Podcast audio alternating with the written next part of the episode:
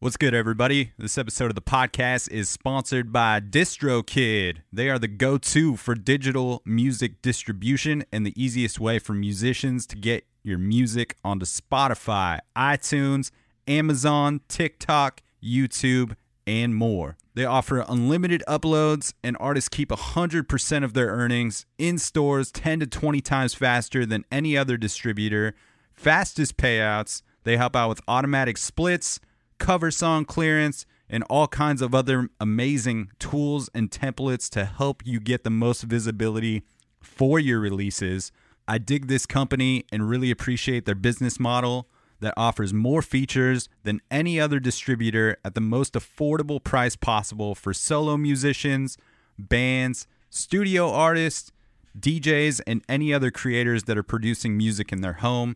And they also offer label services as well. They're distributing over a third of the world's digital music at this point. And the best part about DistroKid sponsoring the podcast is that they are offering Dan Cable Presents listeners 30% off your first year of membership, making their already affordable services even cheaper. Check out the link in the episode notes. I will also put it in my Instagram bio in the Linktree. Click that link and it will give you 30% off your first year of service. Super stoked to have DistroKid sponsoring the podcast and can't thank them enough for their support of this thing. This episode of the podcast is also sponsored by Produce Row Cafe here in Portland, Oregon.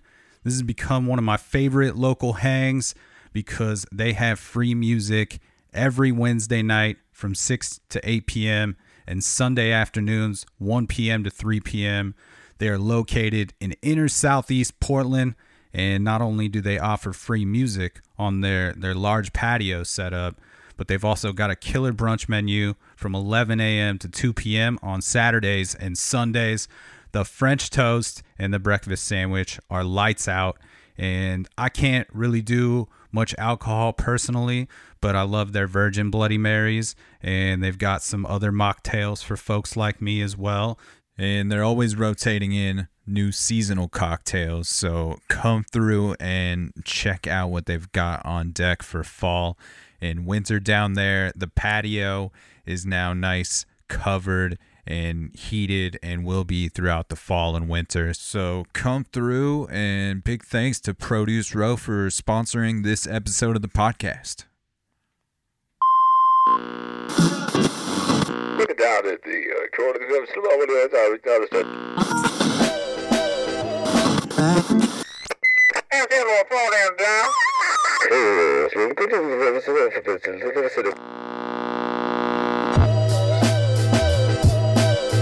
What is happening, everybody? Welcome back to another episode of the Dan Cable Presents podcast. Thank you for tuning in to the program once again. If this is your first time listening, thanks for checking out the show. You can find fresh episodes coming at you every Friday.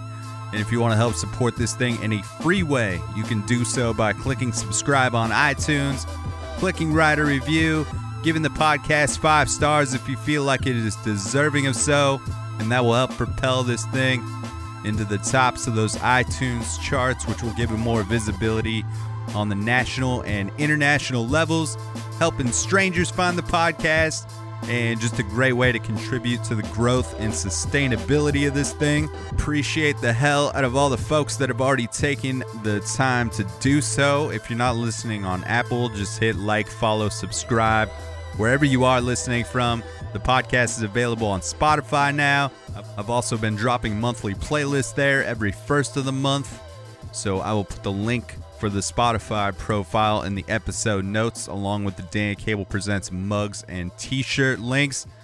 And the link for my guest for episode 282, Geographer, is on the show.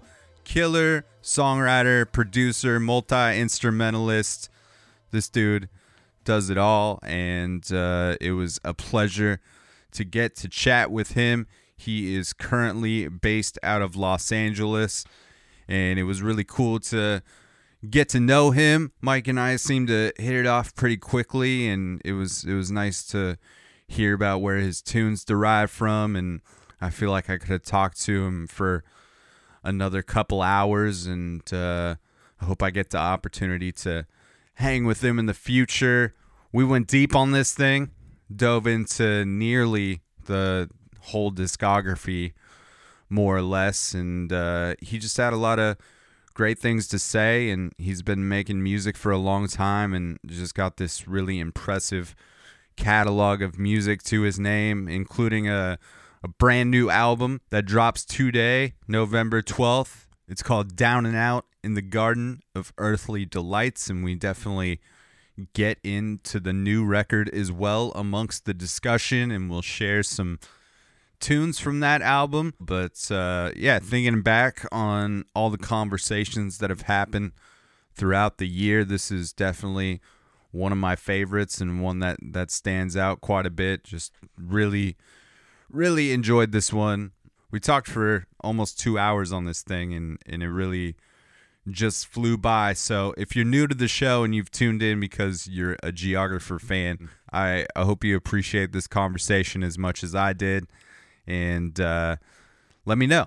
Hit me with uh, some comments in the reviews or send an email to dancablepresents at gmail.com. And uh, if you dig what you hear, go back, check out some some previous episodes, new interviews and conversations coming at you every Friday. Last week, I had Kelly Finnigan from Monophonics. That was a, a great chat that I recorded out at uh, Treefort Music Festival just a, uh, a couple months back. And Geographer just actually announced that he will be at the 2022 Treefort Music Festival, which is coming up here in March and he also just announced a bunch of tour dates. So those links will definitely be in the episode notes so you can try to catch this dude live. I'm definitely trying to see him when he comes through Portland and uh, maybe get to link up over there at Treefort. If you are a Portland, Oregon local, come see me DJ on Wednesday night at Produce Row. They've got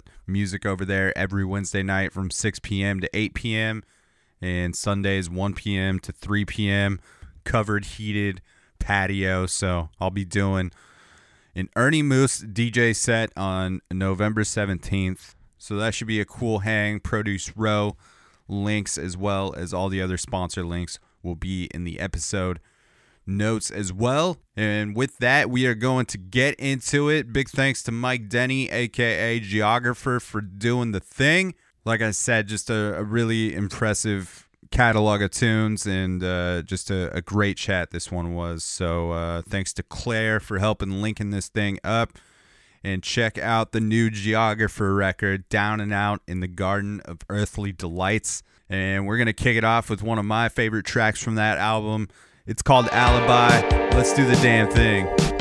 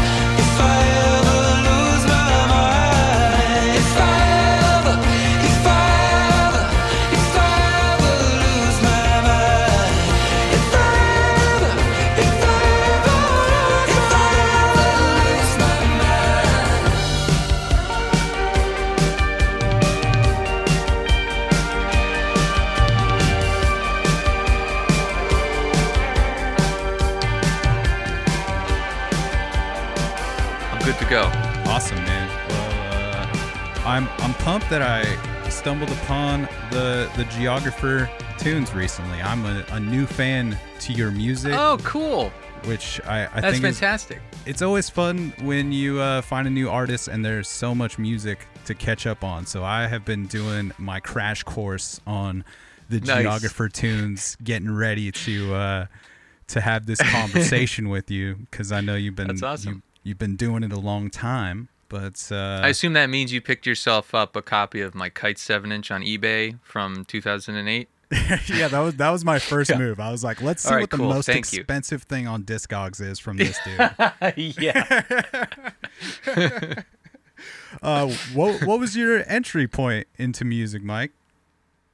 like in general, like uh, yeah, music like itself. yeah. When did you uh, kind of catch the bug, and were you a, a you know an avid listener of music from an, a really early age? Well, I, I think I mean you know when you're a young kid, I mean your tastes are so interesting, right? It's like I can remember the first artist I really loved was Michael Jackson.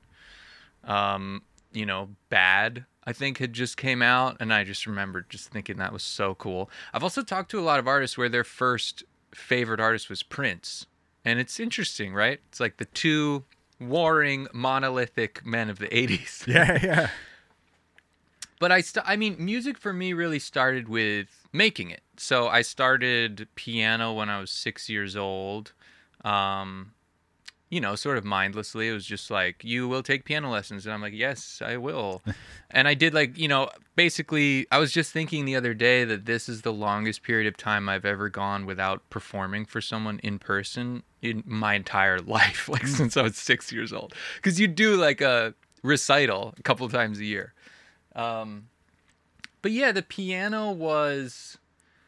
I I definitely like enjoyed playing it, but I didn't have a passion for it just because, you know, they teach children classical music and they hate it. You know, I'm like dancing to Bad in the living room and then playing some Chopin, and I'm just like, where's the linkage here? But I, you know, I so my real musical journey started when I started playing the saxophone. So that was like my first musical choice. Like my parents, um, you know, they asked me like, "What do you want to, what do you want to play? Uh, trumpet? Like, what are you thinking?" And I was just like, "Saxophone." Like for some reason, that just stood out to me.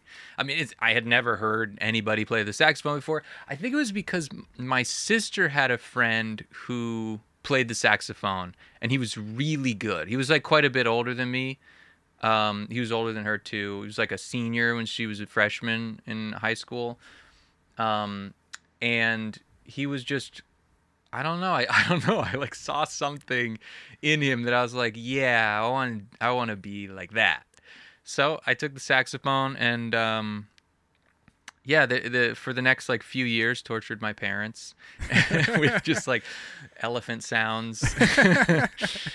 but that became kind of my identity as a person because I was really bad at sports and uh you know, basically that's it. You know, that's that that's like the currency of youth is sports and like, you know, running around.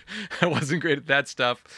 Um so I just like I really threw myself into music and I became you know that was my identity from others as well like they were like this is the saxophone kid he's like uh, sort of a saxophone phenom you know and i you know i didn't like apply myself that hard i've always been somewhat of a lazy you know like a musician where i would never practice the saxophone but i I still had lessons every week, you know. So it was like that was my practice was at my lesson, much to my teacher's chagrin. But he never let on. God bless him. But it's like that that eventually became the thing that buoyed my self confidence, such that it was, you know, because it was I was definitely like a nerdy, dorky, scrawny, undesirable person.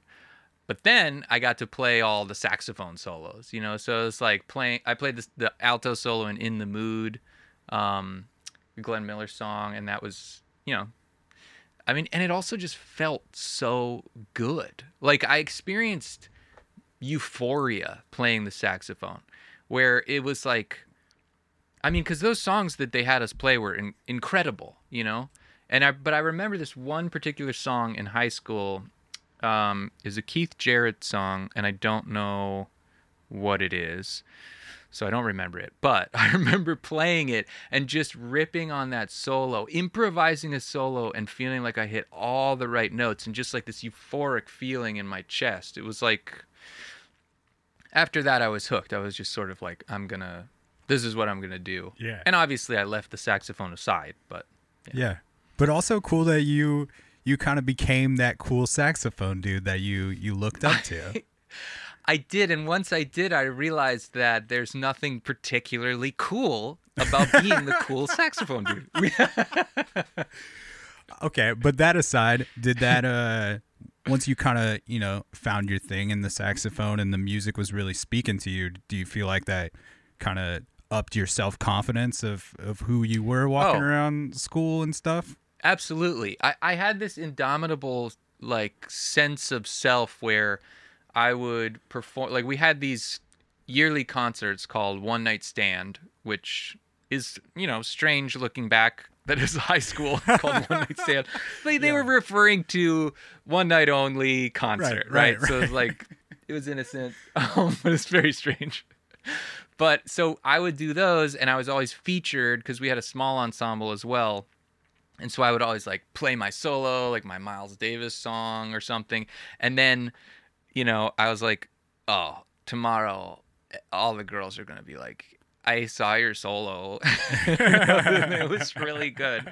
But uh, that never happened. I it did kind of happen from being in musicals because I was also, you know, singing was obviously an equally enormous part of my life. I was in a small singing ensemble in college or in uh, high school as well. And then I was in the musicals, so I was like out there acting, quote unquote, like a kid waving their hands, reciting lines and singing. And somehow that did attract the attentions of, you know, human beings. So that was where I was sort of like, oh, okay, talent talent is uh fun. You know, like talent Yeah. is something that is cool for people. Like I I um in 4th grade I sang the solo to Aladdin, A Whole New World. Um, there was Crushing. Jasmine, and then there was an Aladdin, and I'm like a little Hell boy, yeah. and I get up there. I'm just like a whole new way." like I can't imagine how it sounded, but I I was like coming out of the bathroom after the performance, and there were these two high school girls who were like, "Damn boy, you can sing," and I was like, "Oh, uh, thank you," and I was just like, "I can sing," you know, it's just sort of like developing my sense of self, like what what do I have to offer the world of humanity? and I honestly I think that really stuck with me because it was like that's what I gave that's what I gave to my com- my small community in whatever school I was in or my town. Um, and then eventually that's what I gave to my college and then I was just like this is what I give to the world, you know? Yeah, were you always walking around singing kind of No, person? no, I had self-respect. I mean, I was like, because I was,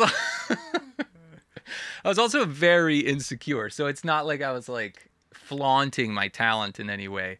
the The only time I allowed myself to do that was when I was on stage. You know, which which kind of remains to this day, where it's like, you know, in this in this day and age, you you're encouraged to be a show off, you know, and I think that's something that's held me back social media wise, where I have this like deep like uh, molecular aversion to showing off, you know, because it's unseemly behavior for a gentleman. But I, I, whenever I'm on stage, it's just like now you can be who you are, you know, because like they came to see you, and it really, you know, helped me become a a person, like a better person. Was like stretching out my wings on stage and then eventually getting to the point where even like just recently I'm starting to see okay I can show this light. And if you know if it, it hurts somebody's eyes no big deal. If they're like turn that off it's like no big deal. It's mine and and it's what I have. So yes an incredibly long journey you know of Yeah. like getting there.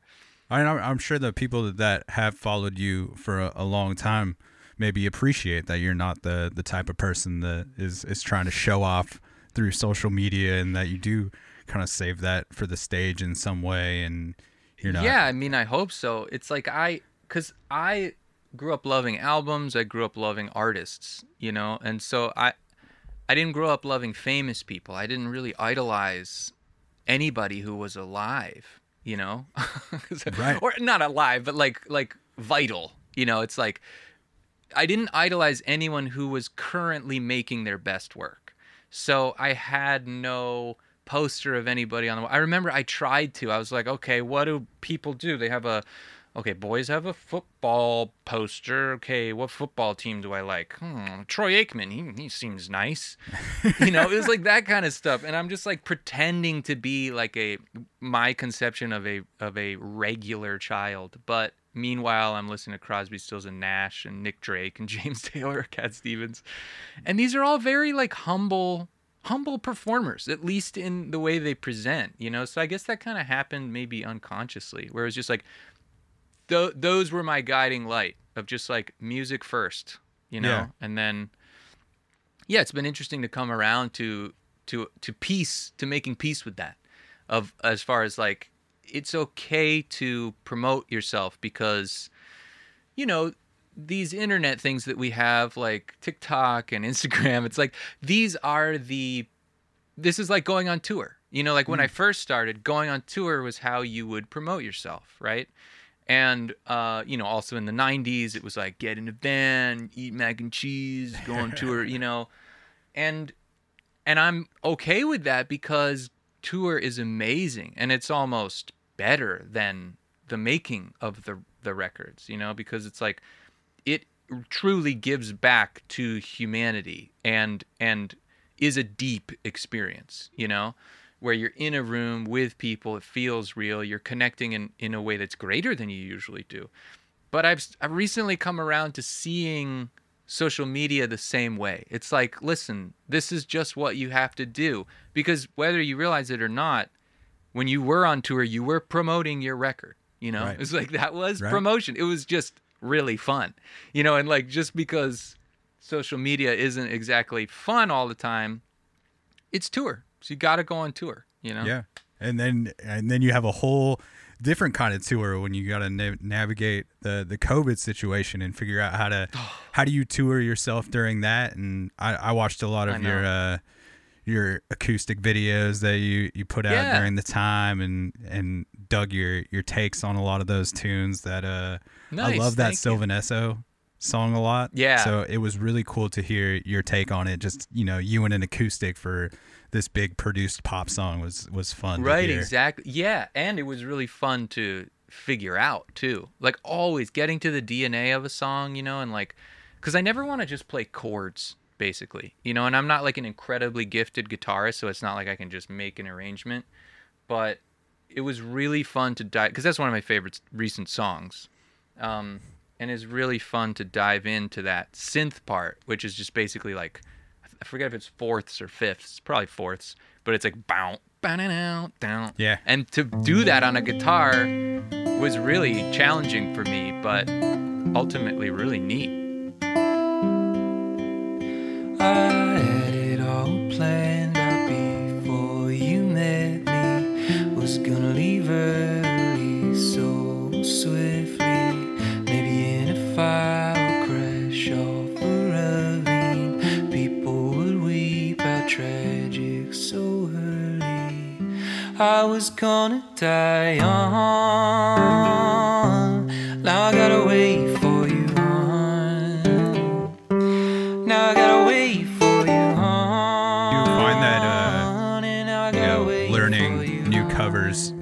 this day is also helpful in kind of just informing your, your future compositions and, and helping you realize how you can connect the dots in some ways. Absolutely. It, it's always so inspiring to, because it's kind of like studying, you know? You're like, uh, you can like a song and you can have this this faint impression of what makes it cool. And and I I'm not saying that's less important because, you know, if you get a little too intellectual, you start writing Weezer songs. But it's like if if you dig into that, just like it's a text, you know, like if you're a writer, the best thing to do is to examine a novel that you love and what makes it wonderful, you know? And so I definitely am wary. I try not to tread too far, but digging into songs and demystifying them a little bit, it really opens up the doors in your own mind. Like when you realize that everything in its right place is actually like really easy to play, you hmm. know, you, it, it really demystifies. And, and in a way, I'm reticent to do that because Radiohead kind of remains like the last bastion of music that really moves me and that I'm just amazed by, you know, but doesn't make me want to quit or give up, right? Because Yeah. it's like, you know, if I listen to too much jazz, sometimes I feel like I want to give up because I'm just like, well, what am I, what am I doing? yeah, for um, or classical music. Like if I listen to Debussy too much and think, okay, well, I'm gonna try to do this. Like I, I- I can't. You know, I truly can't. But you know, I can do what Radiohead does on certain songs in certain parts, and that feels good to realize. You know, where you're just like, hmm. wait, these guys aren't superheroes. They're not magicians. They're just incredibly gifted artists. You know, Yeah. so it's like. Yeah, why why not try? Yeah. And then you also have to like not get caught up in trying to sabotage every beautiful moment in a song, chasing down that that Radiohead esque thing. Seriously. Oh man, the the first five years of my songwriting in earnest was like trying to exercise my desire to be Thom Yorke. you know, it was like and thankfully like Interpol and Arcade Fire came around and so then I wanted to be those people, but then I had to get rid of that as well. And then eventually I became myself. But like yeah, if you're emulating, and I think probably the most important thing I took from my scholastic education was if you imitate one person, you you sort of you suck. You know, there's hmm. no point to you. But if you but if you imitate a little bit of many people, then you're doing something all your own. Yeah, it's like part of the process too of like the early stuff. You are this imitation of this thing, and and the rest of it Yeah. is kind of stripping it away in some way. Yes. Well, it's really hard to know who you are, you know, in general. Everyone's always like, be yourself. That gets hammered into you, and you're just like, who am I, though? you know, you're just like, who are you? Who am I?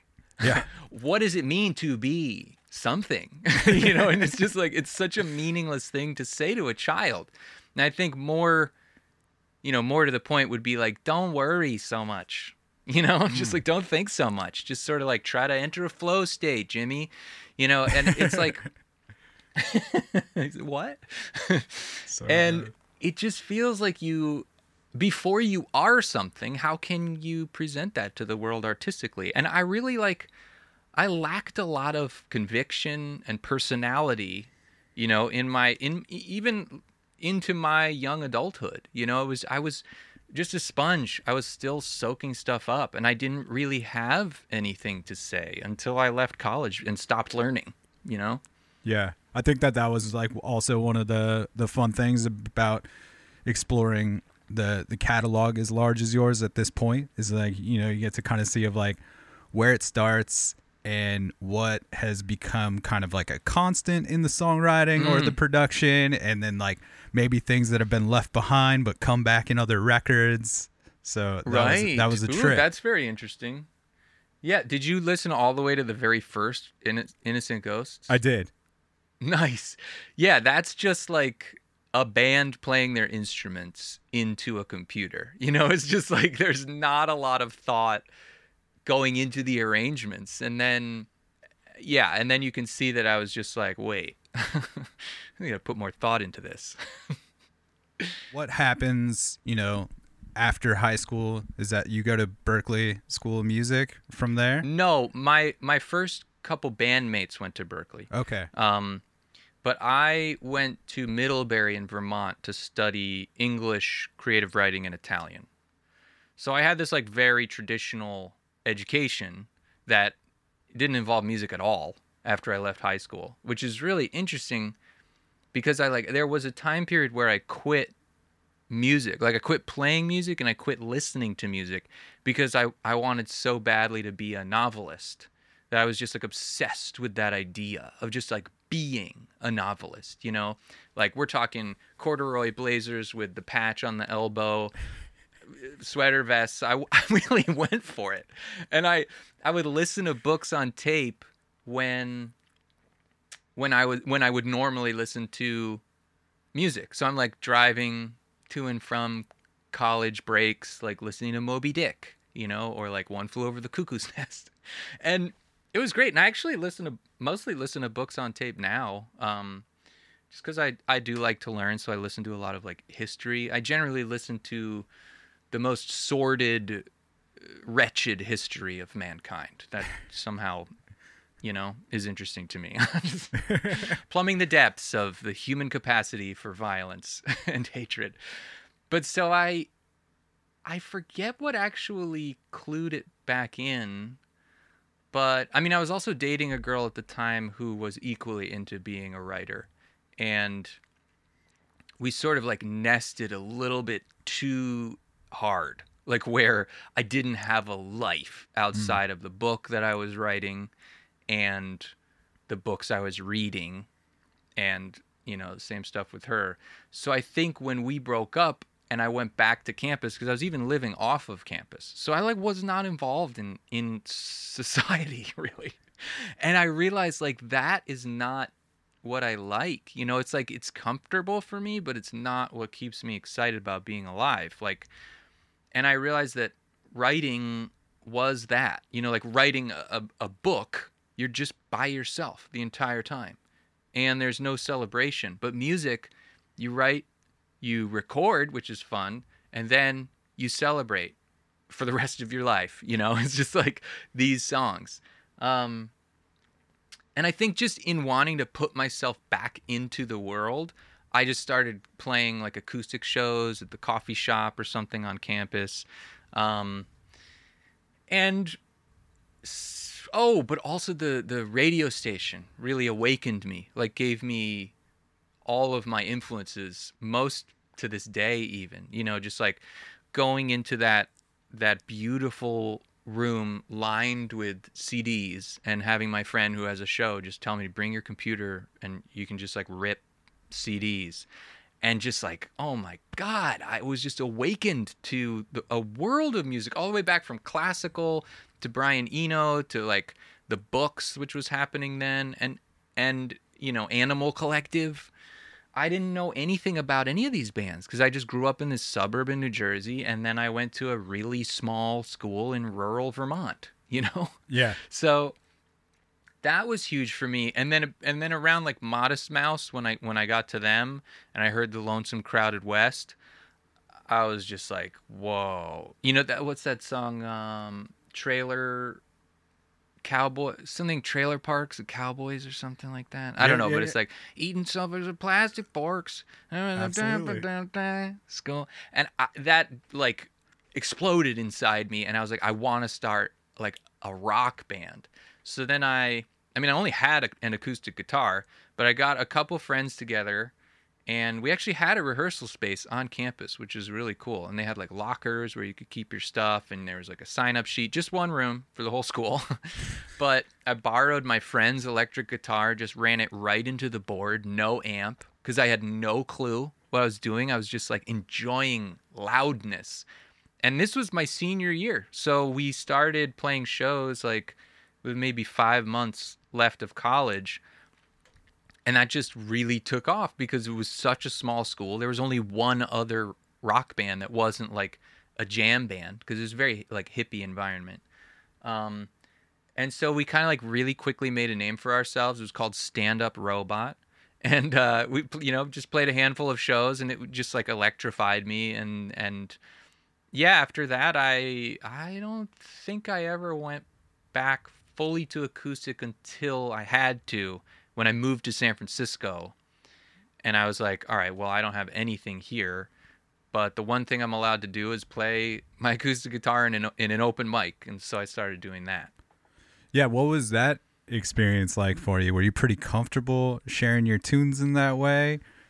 Oh, goodness no. I was terrified always to perform. Like I was it was sort of like an exercise in emotional torture for me because I, I was so scared to do it but I knew but I wanted to do it so badly. And and when I look at my life it's kind of much the same way. Like I was like a very very locked up person, very very frightened, unsure of myself, insecure, you know. Um and obviously I still have a lot of those traits now, but I've I've been through a lot since then.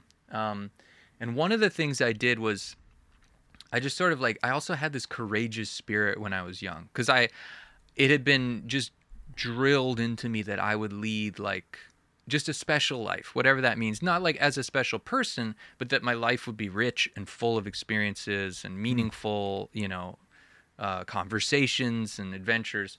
So I took that spirit to just like everyday life, where I was like, people would be like, "Hey, you want to go out dancing?" And I would say, "No, that is terrifying." And then I would say, "Yes, let's go." And then I would have this like trial by fire where uh, my, you know, my heart is like pounding. I'm in this club where people are supposed to have fun and let loose, and I'm actually like working on myself as a human being.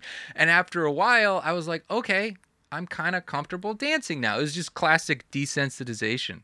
Um, and that worked as well with music. Like when I first started doing musicals in high school, I straight up would black out. Like I wouldn't remember the singing part of it. Like I would remember walking out on stage, feeling extremely uncomfortable, and then I'd be like, "Okay, I'm singing somehow and I'm can move," but it would basically like happen on autopilot. And it wasn't until I guess, wow, like maybe a year into touring with Geographer that I eventually became very comfortable on stage to the point where I'm more comfortable on stage than I am at a party, you know?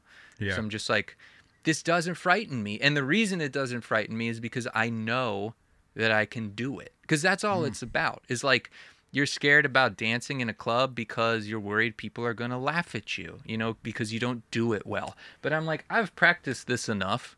I've gotten enough positive feedback. I do this well, you know? So it's like, I really need it to be proven to me that I like, don't worry, you'll be fine. That's like kind of my my journey with performing. Was your move to San Francisco kind of an opportunity to reinvent yourself in some way or you know start the next chapter in your life moving away from you know the East Coast? I mean, more than reinvent, just like invent, because I'd never, I hadn't been anything yet. You know, it's like I was still just a bunch of potential, and that's like the weird thing about college is you're you're just potential. You realize that you are being taught for the first 20, 21 years of your life, and then one day happens called graduation, and then you're supposed to utilize all those skills and information and live your incredible life. You know, and it everyone that like everyone was freaking out the last few weeks of school, just like going berserk. It was like a, a, a collective, insane, you know, just like schizophrenic break. Um, so I, you know, I moved to Boston to to be with my best friend and my sister. Um, and I interned at the Atlantic Monthly. I was like going full, like I'll be, you know, a normal, like intellectual part of society, and it was really fun, you know. Um, but still, music called to me. I played in, a, I actually played saxophone in a band. Um, but eventually, like you know, I didn't really love the music. It wasn't my music, so I, I started writing songs for myself again. Um, and I actually also had this crazy formative experience where I lost my voice in that band in college, so because I was screaming so much, just so excited. so I had to not sing for a period of three months. So then coming back from that was very formative in in engineering my vocal style where I finally was forced to stop emulating my favorite vocalists whether they were Kurt Cobain um, Elliott Smith you know like equally painful ways for someone with like a round soft gentle voice to sing you know and also false you know like it just that's not me you know i may be that angry or i may be that sad but i'm not like a yeah or a kind of guy um and that's their thing and that's why they're so amazing that you'd want to emulate them is because they're doing something wholly original. Um, so then i had to just be like okay you have to sing properly. You have to breathe through your diaphragm. You have to send out a nice clean tone without pushing and you can't send too much air through your chords and i'm like okay. And it's interesting i mean you can kind of hear it on the records a little bit you know because where i'm like doing overcompensating where i'm like very quiet you know and like my Yeah. early stuff. And then eventually i get comfortable. I get a little less scared of hurting my voice. Um, and that really formed my my vocal style in those years during boston. Then my sister suddenly passed away. And so that was like a huge family tragedy. Moved down to new jersey voice thing happened again because it's like related to just like stress you know of just like i don't know it's interesting it's like my voice seems to carry my my heart in it you know so it's like Yeah. when when life is really horrifying my my voice takes the hit because it's like the pure gentle little angel that lurks inside me and yeah so building myself back up from there i was just really determined to make something of myself. So then i i had all these songs that i had written you know in my mm, time of just like destitution basically where i was just like working a job and going to a bar every night with my one friend who was still at home from high school and it was really just really dark and i was just like am i ever going to be able to pick up from this again? Is my life like over? But then just remembering how much my sister believed in me you know and like she would always tell people like my my brother's going to be a rock star one day. And they'd look at me and be like are you sure? You know but i was just that you know it gave me the strength to kind of be like no i'm not going to stay in this basement. I'm not going to keep going to this bar i'm going to move to brooklyn or or san francisco because that's where i had friends but then all my friends left brooklyn so I was like, that's a little scary to just move to New York City when you don't have a job, you don't have a band, you don't have anything except a bunch of songs, like maybe two of which are decent. Yeah. Um, but my friends from college basically saved my life and were like, because they, lived in uh, Philadelphia and I grew up really close to there. So that's where my mom's house was uh, in New Jersey, though. Um, and they were like, "We're we're going back to San Francisco after this little visit home, and you're coming with us." And they just like stuffed me in my car with a bunch of my stuff, um, and then I started my life. And and shortly, you know, I guess like two years of just like because they were really inspired people as well. One one wanted to be a comedian, and then the other was a great musician. He had been in Stand Up Robot in college with me. So we were working on songs like I was kind of finding how to channel electronic music in with my new vocal technique because everyone around me was telling me like Mike you got to sing more like dirty like more you know like scream a little bit like let's have something cool and I'm like I can't you know and it was like really frustrating to get people on board with it um it was like a constant struggle where they'd be like this is a really epic part of the song it would be great if you could scream and I'm just like, no, you know, I can't. And my heart's like pounding because I'm just like so nervous about it. You know, like uh, band dynamics before you know how to do them are really intense, um, which is why they rarely last very long. But basically, you know, doing those open mics, particularly at the Hotel Utah, that which is this really crazy, you know, just like oh god i don't even know how to it's it's kind of like a carnival of of uh freaks in a good way you know like that's why i liked san francisco was because it was just filled with weirdos and i considered myself to be quite strange. And so it was great to be in this place where it was just like you're all welcome here and and hotel utah really typified that. And you would get to play five minutes and there was a host and he got to know you and then you know you know you'd get there really early put your name in and then draw it out of a hat. So sometimes you'd stay till one in the morning just to get the chance to play your song. You'd listen to like a you know a homeless man recite a poem and another like uh you know working dad with a ponytail shred on uh like the national anthem on a violin that was plugged into a guitar pedal it was awesome. And I, like not only was it like very very fun and weird to go to but that's where i made all my friends and that's where i met uh, the girl who would eventually introduce me to my band members. So that's where i met casey johansson and she's the girl that you hear on the innocent ghosts. Um, just one of i think the greatest female voices that's ever existed and she's still making music now. Um, but she went to berklee with Nate and Brian, the original band members of Geographer.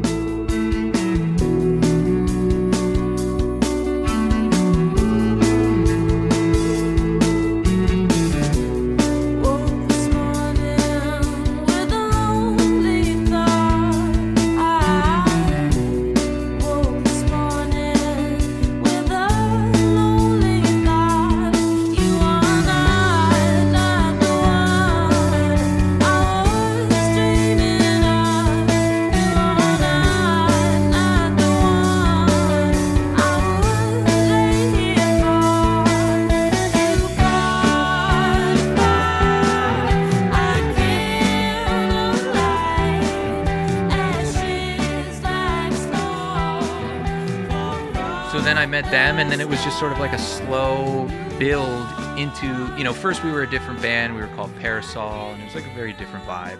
Um, you know, it was, very, it was very like acoustic chamber music type thing. And it wasn't until Casey left that we started experimenting with electronics because it was like, okay, we don't have a keyboard player anymore.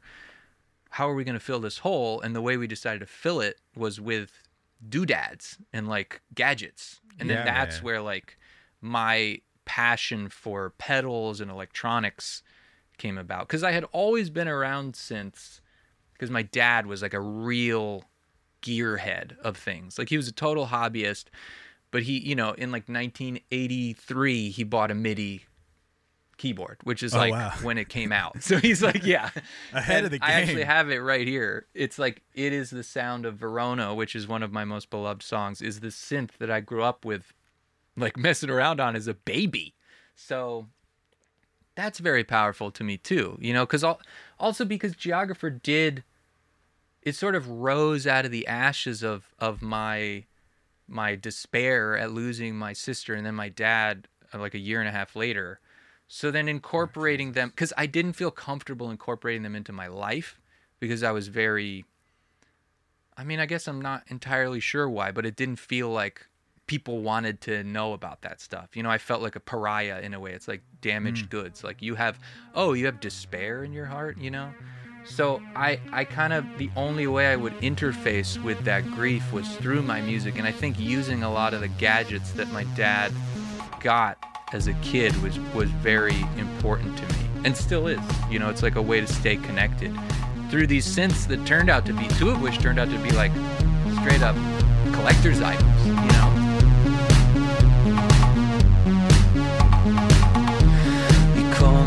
Me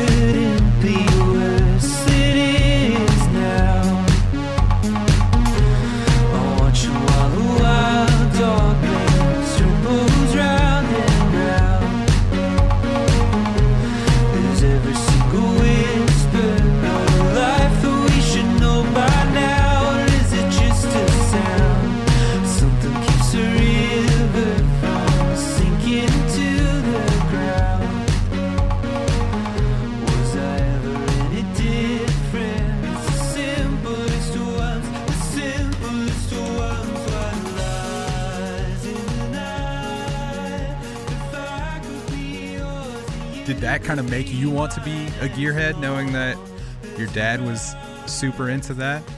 Yeah, it was always something that I thought was cool, you know, because he was such a geek. He was a professor of biopsychology, and like he kind of looked like Jerry Garcia, and he drove around a teal um, Volkswagen van, you know. So he was like really into stuff. He was kind of normcore before obviously it was a thing. Like he was like, I am very into Volkswagen vans. I am very into Apple computers, and I am very into circuitry. you know, so he's like, yeah, he's a really fucking hip dude ahead of his Yeah. time. Exactly. Like if he was, if yeah, if he was a kid now, he would be. Oh man, he'd be wearing those uh, George Costanza jackets. He. So I think I really, because I also thought he was super cool. Like as you know, many people do think of their dad, and he was. He was like my best friend for a lot of the time that I was growing up before I actually became what I would call genuinely somewhat cool, which to me means you like to get fucked up and you like, you know, and like and you're you're mad. You experiment with psychedelics, but you're still mad. yeah, exactly, exactly, exactly. The best kind of person. yeah, so I I carried that love into the indie ethos, which I think embraced that fully in like the the 2010s kind of, you know, where it was like the worse you looked the better, the like less stylish you were the better, the more cacophonous your setup was the better, like the more mad scientist you appeared to be on stage, like charisma was totally not prized. More, it was like, oh, he's leaning over a, a bunch of machines. Interesting. You know, and then obviously that changed. You know, it's like, I feel like Dan Deacon may have been a bit of a catalyst for that change because he hmm. combined both charisma and total nerdy gadgetry. Um, but yeah, it's interesting how the expectations of the audience will guide the choices that you even make in recording when there is no audience, you know, because you're like, I always kind of think when I'm making a song, I always kind of think about playing it live. When, even when I'm writing it, I, I'll often like picture myself in an enormous amphitheater, you know, ideal situation, and just like, what's it like to play this? You know, is it interesting? Is it fascinating? And the answers to those questions have changed a lot over the time that I've been making music, you know, as music has changed a lot and its own influences have changed. Um, yeah, so I think I just care. I try to carry that stuff forward with me through that changing landscape. So I don't, because it's really, it is genuinely hard to not pander to the desires or the supposed desires of your imaginary audience, you know? And it's like, like Yeah. you were talking about, I was really interested in that because you were saying, it's interesting to hear the through line. What are the through lines in my compositions, and then what are the things that change? And I kind of have no idea, you know, because it's like you're always trying to chase this abstract idea of, okay, what is authentically geographer? Like, what is geographer? And you also, at the same time, you're trying to not think that because you're trying to say everything that is geographer, I want to do something different this time, either to prove that I can to myself or to keep myself stimulated or to to broach you know like new frontier. Um, and that's not the way every artist has to go you know but but the ones that stick around they they generally tend to make drastically different sonic compositions then you know it's like paul simon is a perfect example. It's like scarborough fair to graceland is quite a change and they're each equally gorgeous and i'm sure there are people who are like stop going to africa and and making that weird rock music you know they're like give me more harmonies but I don't know. Those people are certainly the outliers, but they're there, and you got to It's really hard to not listen to all those different voices in your head, or or or literally telling you to just be what you were, like make another kites, you know. And Yeah. you know, Lou Reed even said he was like, I tried desperately to make another Walk on the Wild Side, I just couldn't. you know, it's like Doesn't work that way, man. yeah. It's like I'm trying, you know. but I think that ultimately that's a terrible mistake. Um cuz Walk on the Wild Side was so transcendent because it was new. So, you know, even though your record label, I guess, you know, at at the time they were doing that a lot more. Labels were like we need another hit, you know. Yeah, yeah. Um you know, they're telling you to do that. That's not really what they're asking you. They're really asking you to actually do the near impossible, which is do something equally impactful but totally different than anything anyone's ever heard. You know, good luck. Yeah, man, I'm just impressed with uh, your ear for production and, and the songwriting throughout the the whole catalog. And I think you know certain records might dive into specific vibes a little bit more, but yeah, to Yeah. me, there's always been like the constants of like, or at least from diving into animal shapes, you get the the electro pop vibes, but there's also still like a lot of guitar driven stuff. And Yep. you mentioned maybe not being able to express yourself with the anger through some loud vocal, but you know, getting into a, a record like Myth, there's a, a song like Shell Beach. It's one of my mm-hmm. favorite tracks on the record, and mm. that that is you know that's a song that gets real heavy with the guitars and Yes, it's, exactly. It's you know it's cool to see that there's kind of even that presence in the new record too. You know those big yeah. guitar driven moments are there as much as the Yep. the synthy moments that feel like a guitar was never even in the room. Right, exactly. Yeah, that's true. And, and thank you so much. I, I just like, I, I think also not having the voice as an option for conveying like anger or or like uh, desperation, it made me really concentrate on the arrangements. You know, as those would buoy up like the placid, somewhat placid voice, and it, it made me have to get a little more creative, and I think really fall in love with synths and in particular synth bass because there's nothing like angrier than like a just like a you know just like a perfectly dialed in synth bass with the cutoff all the way up. It's an amazing sound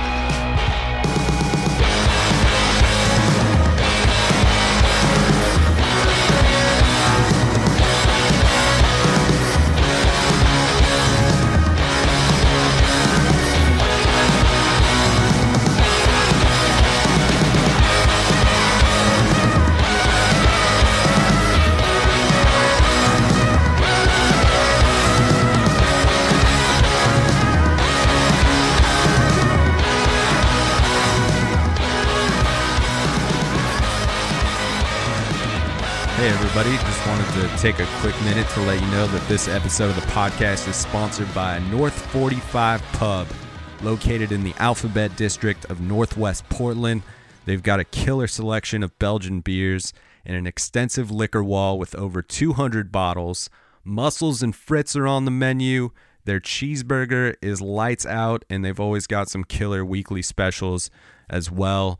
Aside from the menu items and beverages, they've got this awesome covered patio that is heated throughout the fall and winter with a bunch of big screens to watch all your favorite sports. And the best part is they have DJs playing tunes there every Tuesday night from 8 p.m. to 10 p.m. and Sundays 4 p.m. to 6 p.m. So come through North 45 Pub for some tunes and some food. Let's get back to the episode. Yeah, did you also just find that like the deeper you went down the synth rabbit hole that you were just finding pretty much just more and more instruments or ways to to filter your ideas that made it feel like there was just this never-ending amount of possibilities for songwriting? Like you weren't going to run Well, out of ideas. no yeah no. If you're running out of ideas you're just that's you know there's no reason for that.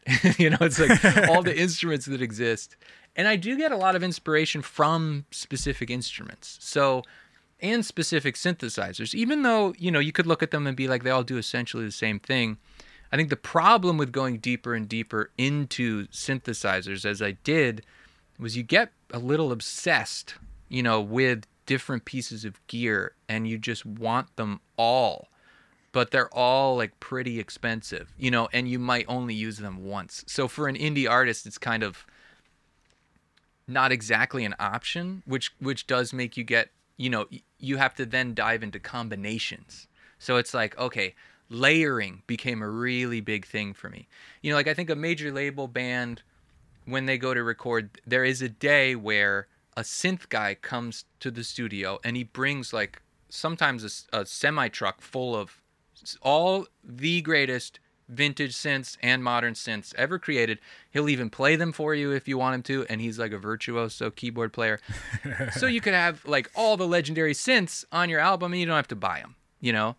But for me, I record most of my stuff here, you know, in in my little studio here. So I've basic and and I will say that software synthesizers have definitely opened up a lot for me as well. A lot of possibilities, because I was obsessed with analog I, it, it- to a point where I was sort of like a crusader, where I was just like, no, outboard gear only, computer evil, analog good.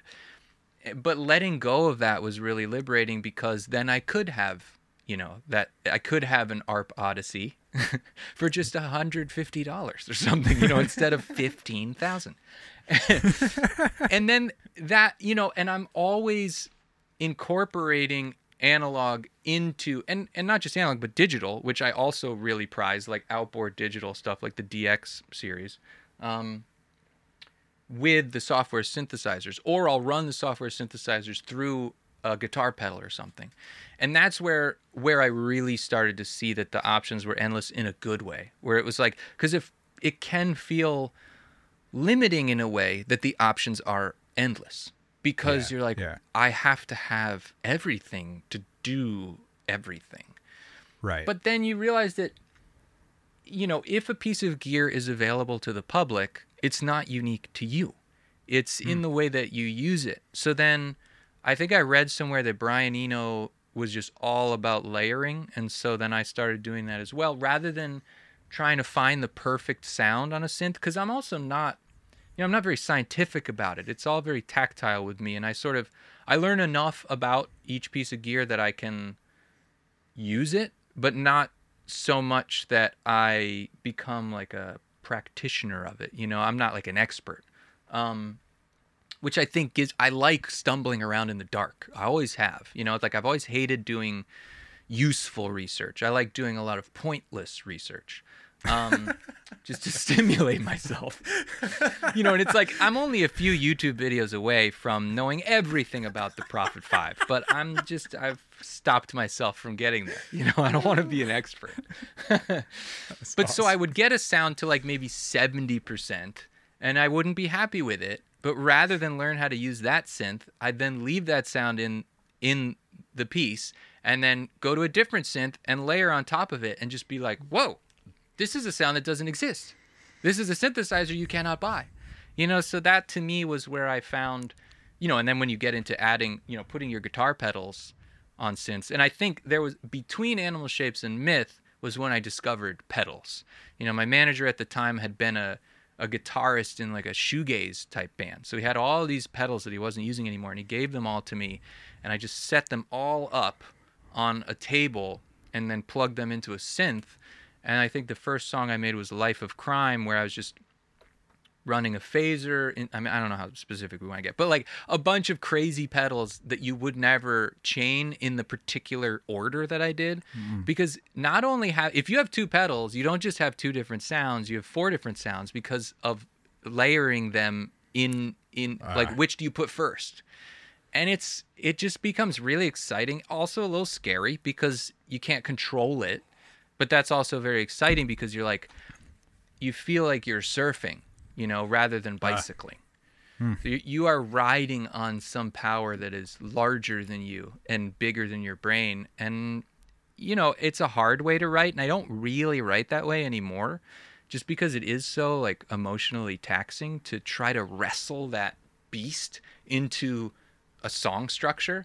Because it's I, the same deal with sampling which i dabbled in a little bit on myth but very few of those songs made it on except for um, shell beach uh, where i would make this awesome loop out of a sample but then it's like ugh, i've never wanted to be a complacent songwriter so i'm like okay this is just the verse this can't be the chorus but then it's like if I want to change chords, I'm sort of like shit out of luck because I'm like, there's no more chords in this thing I've sampled. What do I do?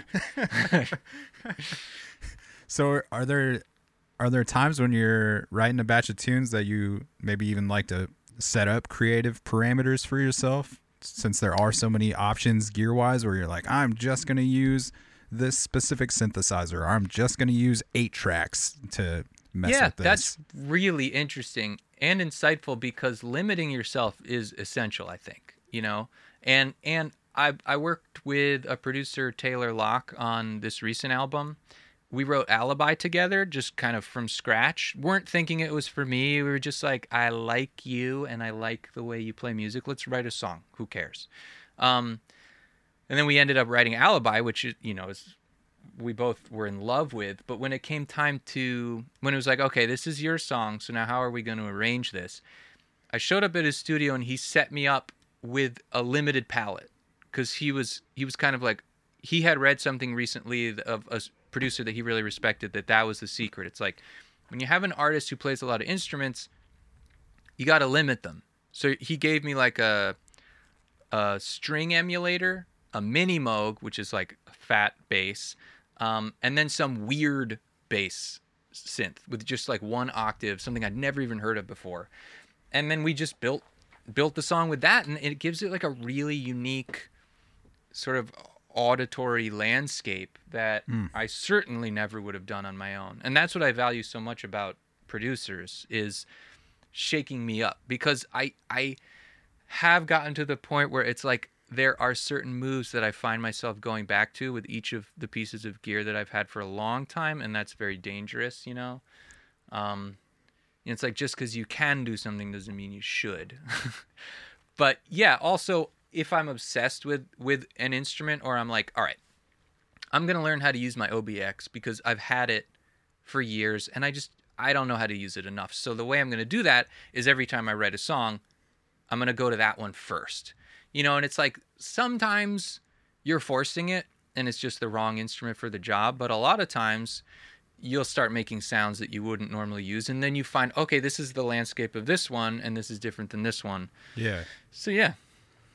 I would assume that's like an easy way to eliminate whether it needs to be played on that instrument as well. Just like, Yes, oh, this exactly. isn't working. Let's Yeah. move to Try the, it on next thing. yeah. Um, Alone Time record. That Yes. one, it seems like you really leaned into the R and B pop feel Yes. with that record. yes, I really did. I was wondering what what inspired that for you, or was that just like not even a conscious thing that happened? I mean, this is going to sound very strange, but I was, for that record, I was mostly inspired by the collaborations of Justin Bieber and Skrillex. The So- yeah. Like, not someone I ever thought I'd take musical, like, influence from, but those songs that he put out when in his comeback, like, uh, Sorry, um, what was the one that was like had a had like a flute sound, like a really cheesy flute sound. Um, basically that record. Um, oh, and the uh, uh, Diplo and Skrillex thing that they did with him of "Where are you now that I need you?" Boom, boom, boom, boom. Like that just kind of electrified me in a way that I hadn't been in a long time. And it was really weird for me because I'd always been sort of like staunchly anti um like uh basically widely accepted pop, you know, because I was just like this is vapid, this is bad for humanity. Why are we doing this? Why are we filling our young children with these horrible like desires and myths, which is like part of what I wrote myth about. But it just ended up being where the most interesting sounds were coming from. You know, it's like obviously I wasn't very influenced lyrically by those songs, but the and it's crazy that a guy like Skrillex who who made some of the most caustic and bizarre music ever, right? then starts making some of the most innovative and fascinating pop music. Cuz I have always wanted to be like a pop musician not in not in the sense of of what it entails but just in the first part of the word pop you lure you know like i Right. want to be popular i want to be in everybody's home that's what i Yeah. desire I mean, the Michael Jackson spoke to you from an early age. Like that's something that's you know just makes people want to move, and you know it's yeah part of the, the And I- zeitgeist. I, think some people you know um like fugazi they genuinely don't want to be popular you know but but all those those mainstays like Paul Simon, Cat Stevens, like these were hugely popular artists, you know? But it was good music. And that's always been sort of like my crusade is like, I dare say that the radio can one day be filled with songs that also fill your soul and not just Right, right. someone's pocket. you know, Yeah. it's just like because it used to happen. Everybody was getting rich, and and also your soul was getting rich. And why can't that happen again? Um, so that EP was me going for it. I was like, I I refused to be held back by like an indie ethos. I had also like, was that the first? Oh yeah, that was my first statement after like my I lost my first two band members. They're alive.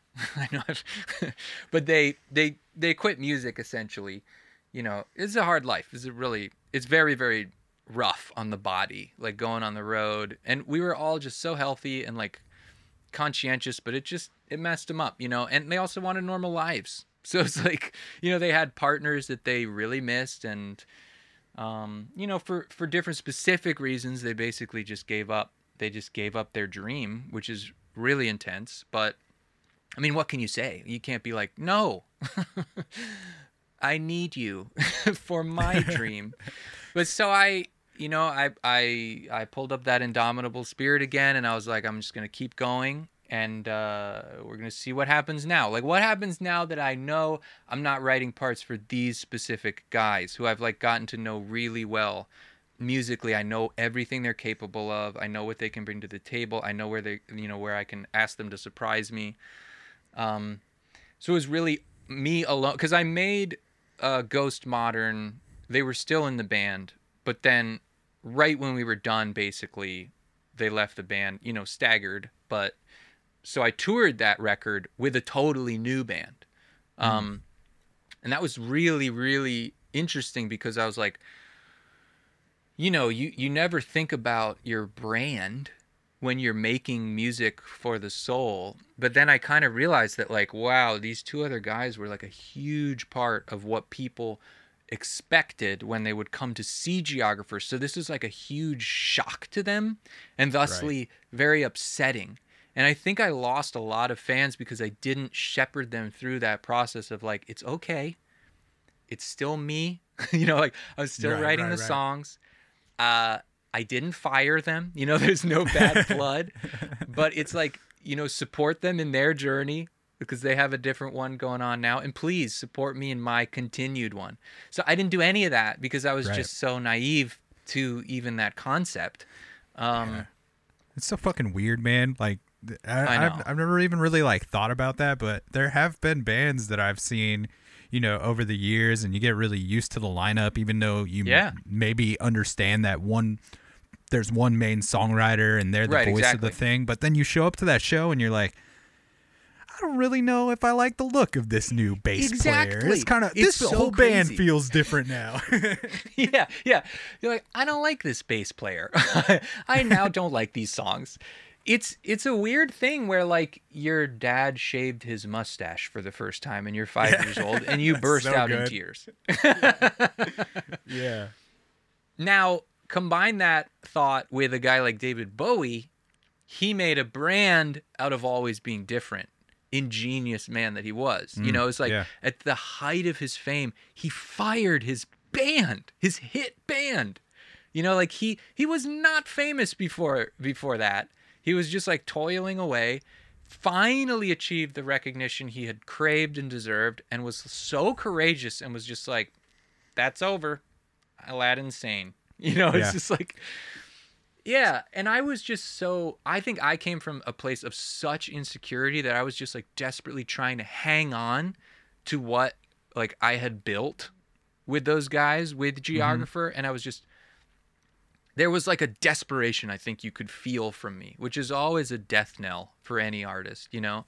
Um and you know, alone time was me kind of trying to get past that desperation and to get back to being sky's the limit kind of guy, you know, where I was just like, all right, I'm alone now, you know, Yeah. and I do spend all my time alone just working on this music, just like I always have, except now, once it's done, I'm also alone in the studio, you know, because I would, I would always record most of the music in my room and then bring it to the guys and then we would sort of like flesh them out as a band, be able to play the songs live, try them out on stage maybe even and then record in this like fit of lightning speed paint by numbers just recreate the demos but with higher quality recording but then I, I was like okay i'm gonna get serious about my signal chain you know? I'm like i have to maybe spend some money on some gear so i can record here you know like final stuff.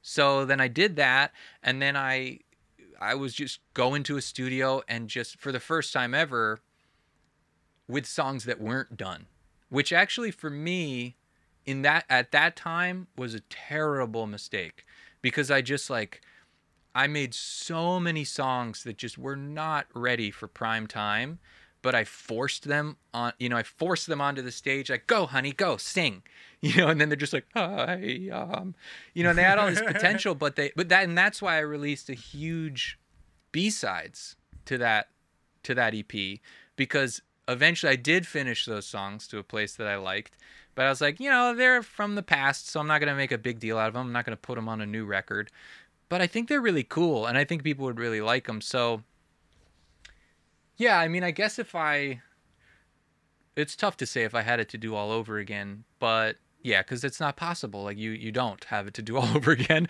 and you'd still be Yeah. surrounded by the same people giving you the same advice you know and i was getting some pretty weird advice at the time of like you know like you're gonna you're gonna we're definitely gonna sign you to like a major label and this and that and like i was like okay so yeah why not? Like i can be like uh, why not? Why can't i be a major label artist? I'm like i can write i can play i can sing. Sure i'm like violently insecure but we'll make it work. You know it's just like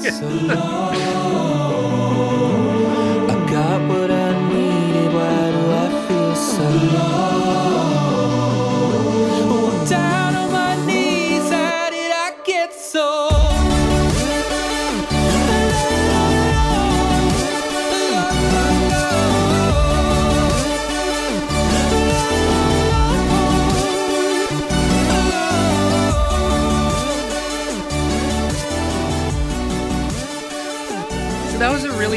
step on my on my personal journey as as an artist recovering basically from the third major loss in in his in his life which was that first band you know? It was like we, obviously it was like really we went through a lot of really difficult times just learning how to be a band but but that was so much of my identity you know? Was just like those two dudes on stage with me and just like with me in the van and it was really interesting to begin to conceive of myself as someone who might indeed be powerful enough on their own you know? Um and you're never alone in music obviously. You've got producers you've got your your bandmates and those are your friends and your family and your companions and and, and your musical companions as well. But to think of myself as like the only one that is really behind all these things like it can i shoulder that weight and uh, it was hard at first you know?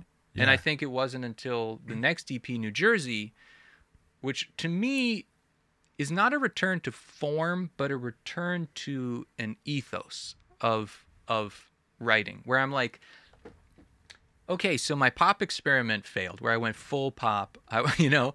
And i learned a lot and it was really cool. I have a lot more tricks up my sleeve now right?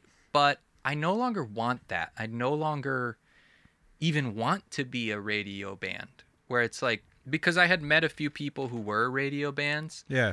um and you know they would describe things to me and i'm like god you know honestly like i don't know how i would handle that. Like because they're it's like at a certain point i think you have to accept not only what you're capable of but what you're built for what you're meant for you know? It's like sure you may be able to do this thing but will you be in one piece by the end of it? You know will you be is that what people need you for? And it's like who knows? Who knows? But for me in that moment because i had done a huge shift i was like i was like i'm changing everything. I'm moving to los angeles. I'm truly going off on my own now you know? I'm leaving my beloved san francisco which is a huge part of my professional and personal identity you know all those people it's basically like san francisco is the kind of town for me where you know, I would walk up to a door person and they'd be like, "Hi, Mike. No, no, come on in." You know, it was amazing, and I just felt so loved in that city and cared for by all these tastemakers and and gatekeepers. They were just sort of like, Mike, yes, you, please. And it just felt so amazing. And to leave that, it was really hard, you know, and, and to go to like a, a faceless, terrifying city like Los Angeles. You yeah, know? you- had to go do some shit that you were scared of again.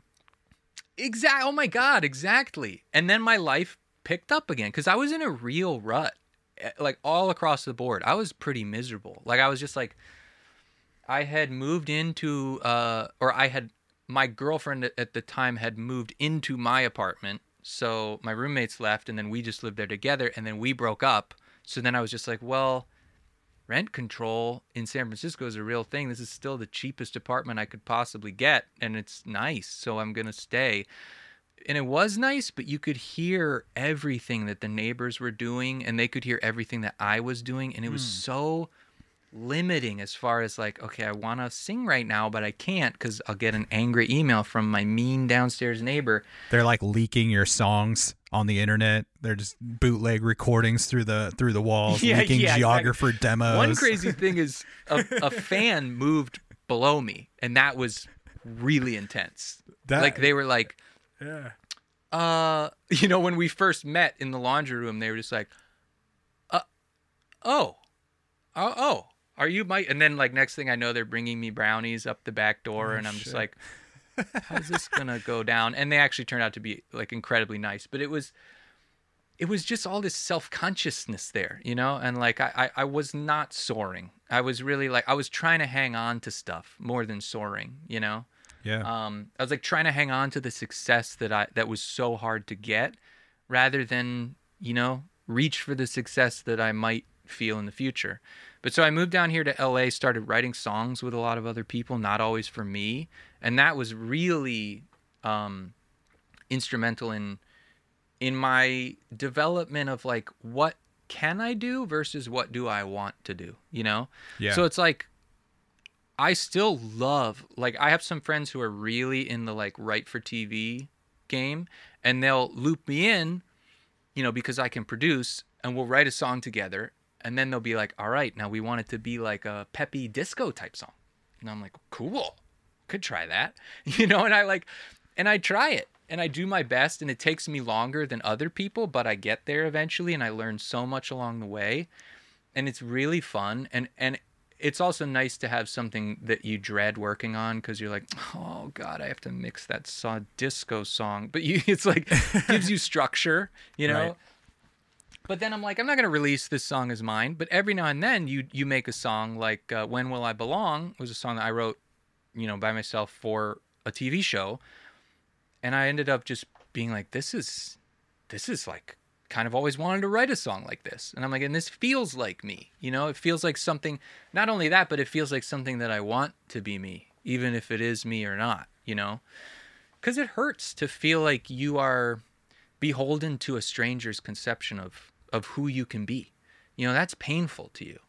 Um, and, and to, to see that, you know, because that was also a big song for me and kind of like the first big song I had in a while.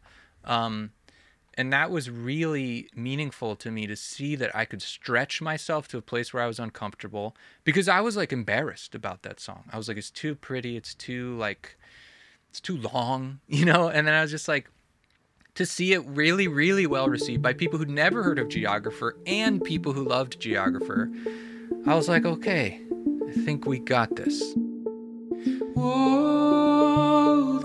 Fire I burn,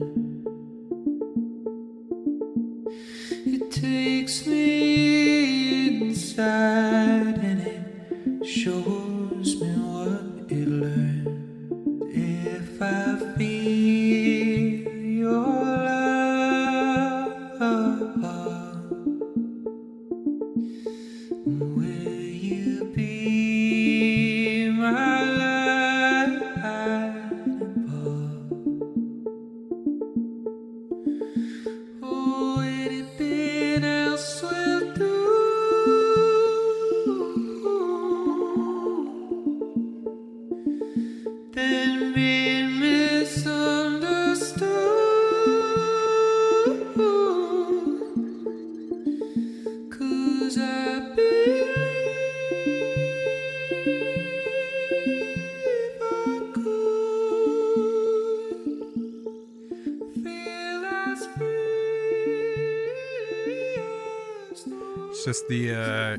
up for the thing, being being open to, you know, Yeah. push yourself in that direction and be uncomfortable. I guess even in like you were saying, just being Yeah. kind of scared to put that out and not know if like Yes. people are going to identify with it or not, or you know, just Yeah. even like your own self doubt maybe locked in to the song and yeah, man, I can't imagine like those expectations that people place upon you as an artist, especially when they follow your career for a long time. And I think over Yeah. time, I've like really tried to just not expect anything from my favorite artists as far as their next Mm-hmm. Yeah. releases.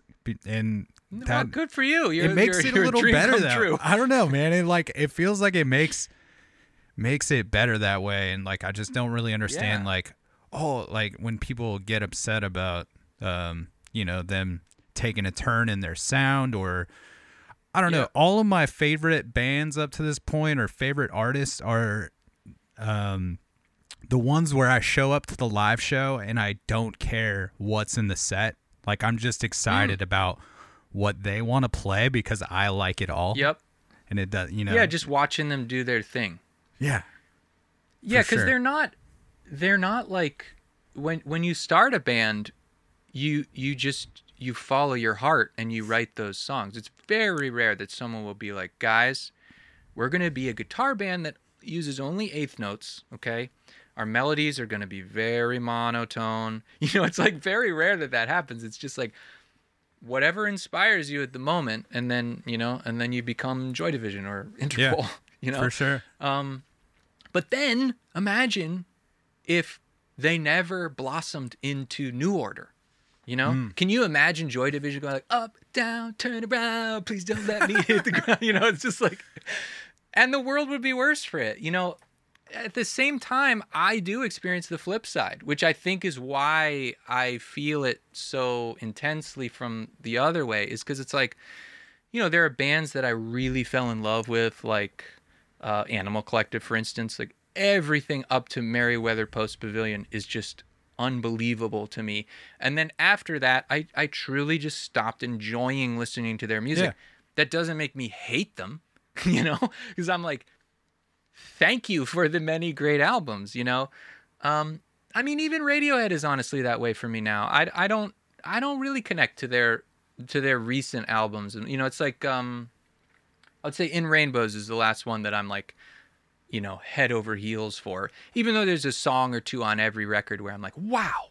But it's no longer the days of putting on a Radiohead record and just feeling like you were entering the sublime from start to finish.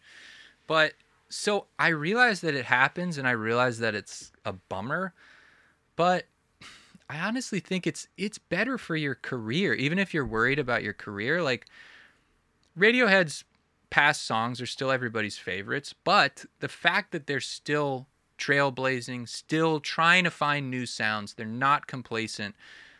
I mean, that's their brand. You know what I mean? Their brand is not like uh, anything to do with Kid A or OK Computer. It just has to do with their ethic of what they want to do with sounds. And I think if you can make that your brand, man, you can do anything.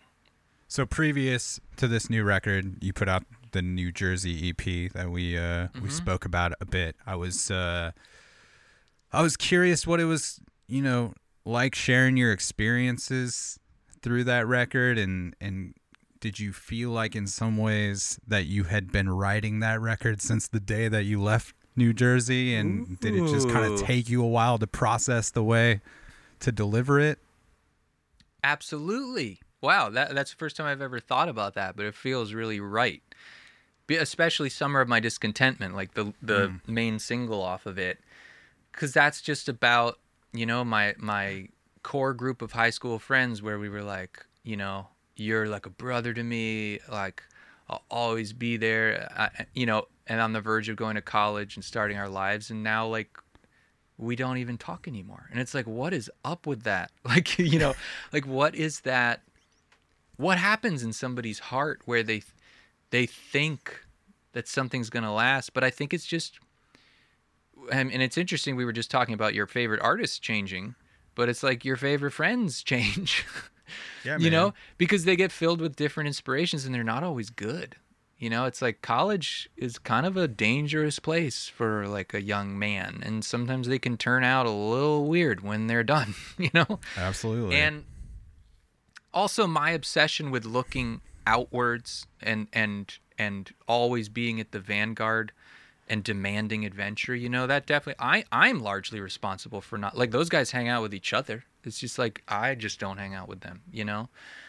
And i think i was really interested in finding the beauty in that moment and then also the beauty in that separation hmm. where it was like how how can we how can we approach this event without sadness really? You know and then that's where the chorus it's like whatever happens on the way you were a star in the summer of my discontentment. And that's kind of like a dig at myself of like oh yeah you were so sad. You know it's just like it was pretty awesome bud. You know?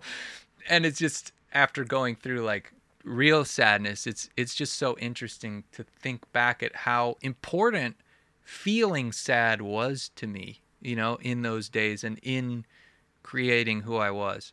And that song was also born in transition because I was staying at a friend of mine's house um, in like the hills in Los Angeles because he was gone and I was like house sitting his plants. And then eventually he came back. He let me stay in his house for like a month while I looked for an apartment in the literally the most intense you know, modern moment of my life where I was just like, what will happen to me? you know? and uh, he had a piano.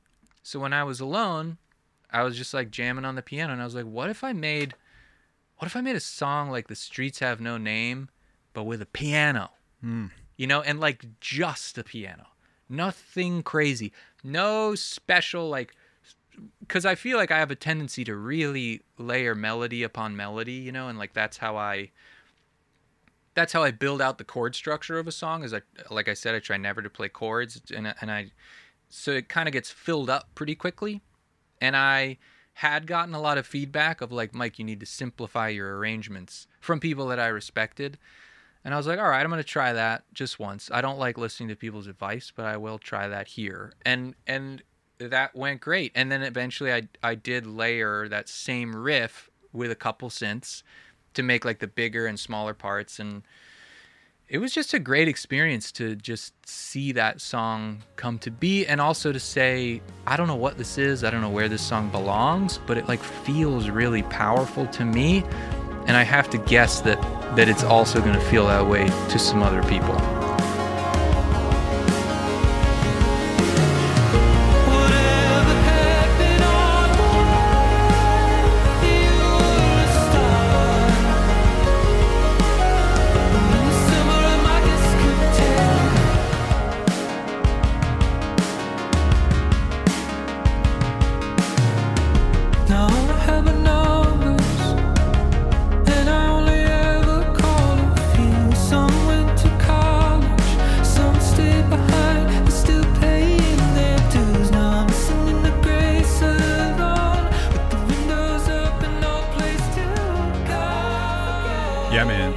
collection of tunes is one of my favorites of yours, and I just think that they're these cool kind of diary entries.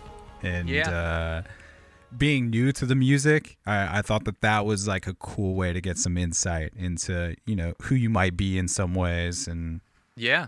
Oh yeah, I mean that's by far the most personal record I've ever made. And and maybe it was an attempt to just say to put it all out there to be like there's nothing left to hide. So you don't have to hide. And now you can, you know? Now let's see who you are.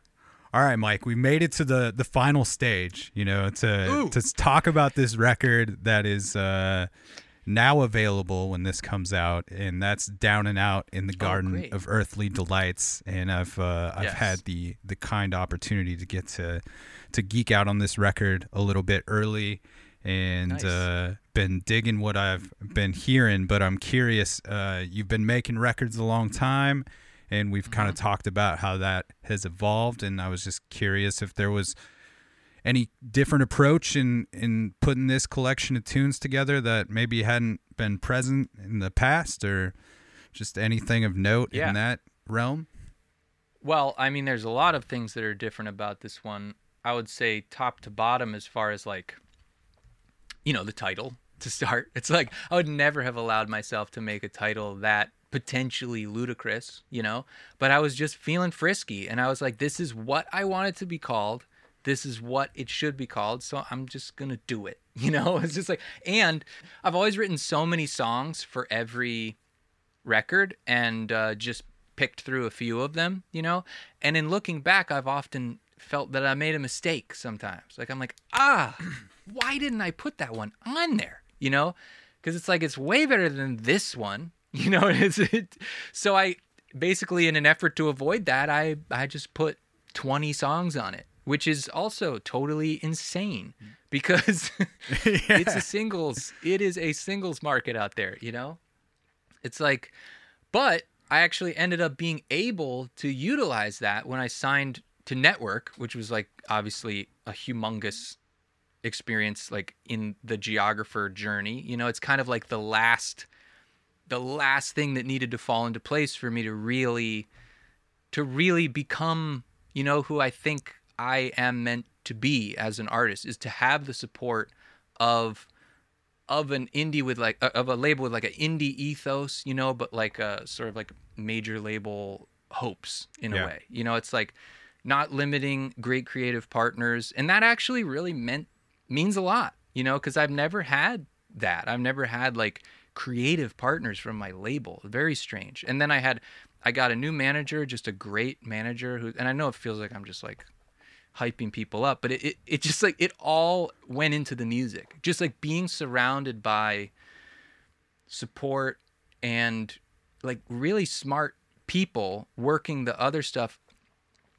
It just made me relax a little bit where I was like, okay, yes, I will write with other people. If I don't like it, I won't put it on the record. Who cares? You know? But maybe there's a chance that I'll make something new and interesting.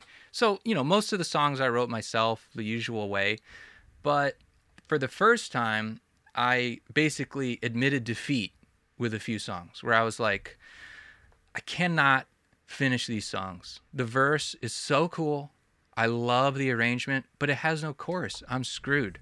Because normally I would just bang my head against the wall over and over again, just being like, no, Mike, you must be the one to do it. You are the artist. You will do it. Um, but in this one, in this specific instance, I, I, you know, I just told my manager the problem I was having, and he linked me up with an artist named Evelyn. She came to my house, and in one day we fixed three songs, two of which became singles, and they're like, uh, it was such an amazing experience. Because being down here, that's why I moved to LA was to be surrounded by capable collaborators, to be surrounded by people who were, you know, like doing doing things that maybe weren't in line with me, but that were also wonderful, you know? Because in San Francisco, it's such a small music scene, even though it is a music scene. It, it's just very small, and there's not a ton of collaboration, at least when I was there. Um, but LA is like all about it, you know? It's Yeah. like easy to get a little swept up in it, you know? Yeah. It's got to relieve some of that pressure to to Y- get yes. somebody else in the room with you. Yeah, and it, it's not like I didn't have the experience because I made the record before I signed um, to Nettwerk. So like all these things happened beforehand, but it was like sort of in in the works as the record was about to be. Uh, well, because I didn't release it because of COVID, and then it gave the record a whole second life, where then it's like, oh, we can actually breathe life into these songs, you know, and sit with them and find out what they are, what they mean, and I've done all these different arrangements of them as well. But it just like I think working with those other people and working with totally new musicians as well, except for my drummer who has he's been with me since uh, Ghost Modern tour. Um, you know, I, I I went up to San Francisco to record a- a lot of the songs with my same old favorite people. You know, because like I just I just love the way they do things. But I I didn't do the record with one person, which I've always done in the past. It's always been you are the person who does this record. And to me that's that's just as limiting as like you are the person who writes this song, whether you can or not, Yeah. whether you're the right person for the job or not. You know, and it's like you know, uh, nothing against uh, anybody. You know, it's like everybody has their specialty, and it was great to just give the songs to the person who I knew would knock it out of the park. Right. And then the other songs who I'm like, ooh, but I'm also really excited to work with this person. And I was just so excited. You know, it's like, oh God, I bet this guy will do something really cool and weird on this song. And then, you know, a drummer who's like, okay, I like your part, but do you mind if I just do a pass, like with my part? And I'm like very exacting. I almost never, I almost never waver from my part. But there were a few times it was just like, oh, you just saved the song. Thank you. You know, and it's like learning when to when to step back and when to insist has been basically the most difficult creative challenge. And I feel like I found a great balance on this record. Like I'm very proud of the times that I stepped back, you hmm. know, and and the times that I insisted because it's like some of the songs I was like, okay, that that that would have been a mistake, and and I'm glad that I did, you know. But I was just working with people who were, it was so unemotionally charged. Like nobody was getting in any fights, you know. It's like we're all just here to make some great music, and and I think uh, over the years of being in in a band and like having many different band members in that band, I've I've gotten a lot better at navigating that tense environment where everybody loves what they've done, but I have to pick what makes the cut, you know? And I think I've gotten a lot better at just just making the right choice basically about being like, well, I really respect your opinion and I and I do think that it's a good idea, but it's not the one I'm going to go with and uh, you know, that doesn't mean I it doesn't mean anything more than that, you know? yeah. And hopefully people respect that you are rooted and grounded in what your vision is too and realize Yes. that, you know, you're the one that is attaching your name. Exactly, but not so much so that I block out great ideas, which I Yeah. think I have done a fair amount of in the past. So, yeah, I mean, this record, like when it came time to to to write down the credits on the vinyl, it was like it took me a week just to track down. I'm like, did you do vocals on uh, someone? You know, it's just like, Yeah. no, I don't think so. I'm like, oh, oh, that's right. so it's just, yeah, I, I kind of like went all over recording it, and and you know, inside and out. Yeah, that's the the the Steely Dan Aja effect where you have like Ooh. 25 different players on the record, but I don't Yes. know. That seemed to Oh be the one for them that like when they broke out of the constraints of having dedicated members for everything and had Is six that true? I different didn't know that. drummers. Yeah, they like that was the thing Oh. that they finally made the record that they knew they could make. They just needed the right personnel cool. and to not be so locked into this guy plays on this song and you know Yeah. and and they were really Yeah. able to just like bring the players in that they knew would do a great job and let them do their thing and and they didn't have to Yeah. worry about uh you know different band members being upset about playing parts or whatever No. Yeah. So. And it's interesting though because some people don't have that luxury. Like Bruce Springsteen when he put out Tunnel of Love and then toured without the E Street Band, it was like a flop. It was a huge Right. like right after Right. his meteoric, you know, his zenith of popularity, he he like needs the E Street Band for some reason. And also like I can't picture Bono making a record without U2, you Yeah. know? yeah but you know I, i've never i guess in the beginning actually i did want to be like that i wanted to be this is a band that if you separated it would it, it would not be as good. You know like i wanted basically i wanted to be radiohead. And yes Thom Yorke can make a great solo album but it'll never compare to the combination of those minds. But that just is not how it shook out for me. I just never had like that was one dream that I didn't achieve, you know, because that that one's really by chance. If you look at all those bands that I just named, they pretty much met as kids, you know, and then and and some of them are related. right. And then you have to navigate all those things that you were talking about of just like friendships changing. Is like people are Oh obviously going to change over a 40 year year course. So it Oh is really God, fucking impressive when a group does stay together. Yeah, it almost feels like most bands could be the greatest band in the world if they could just stay together. Yeah. you know, it's like maybe maybe U2 is not that much better than uh I don't know who's a band that broke up. Then I was gonna I was I the police. Beatles. I don't know. You know, the police didn't hang for very long. Yeah, then the police, right, like, exactly. uh, And they took over like from the Sting was super yeah. fun to be a, in a band with all the time. So Yeah, exactly. yeah, so it's I feel like it's I'm at a place where it's not like the sky's the limit because it's not like I'm going to make a world record or something. Like I'm I'm still trying to do like something specific, you know, but the tools that I have now available to me, I feel like if I ever hit a wall, I feel like people have got my back. And that's a great it's a hmm. great feeling. Like I can call up somebody and be like, save me, you know? Slave to the Rhythm is the opening track on the record, and you waste Yes. little time getting right into the lyrics. Like you have something to say, and you're not gonna, you know, waste any time putting the words out. I was wondering if that urgency was conscious at all, or if that just kind of happened. Oh, I wonder. I think it definitely was not conscious. I think I just like because I write very unconsciously, and that one came came about like rather unconsciously, even for me, where I I was messing around with like that uh, drum pattern on my little Yamaha toy keyboard, and you know normally I'd be like, okay, this is a good reference, and when there were people in my band, they would be like, well, you know, I'll play that on the drums, right? But I was like no no not today. I'm gonna put that in the song and then i'm gonna augment it with like a you know a cool drum machine but i was so happy with that decision because it's i've always wanted to do it. And it's like in many ways it's kind of like a i like doing things that are slightly wrong or slightly dumb and then making them work.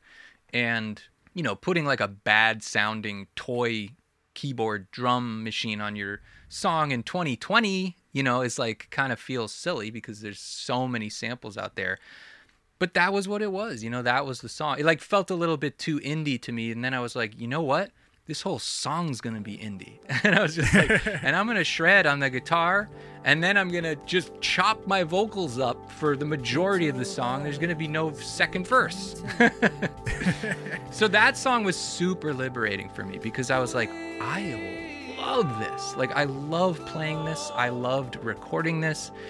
And like, then when I did take it to a studio to do the finishing touches, I worked with someone I'd always wanted to work with, James Riotto in San Francisco. He had engineered a bunch of my records, but he had never been the only person engineering them.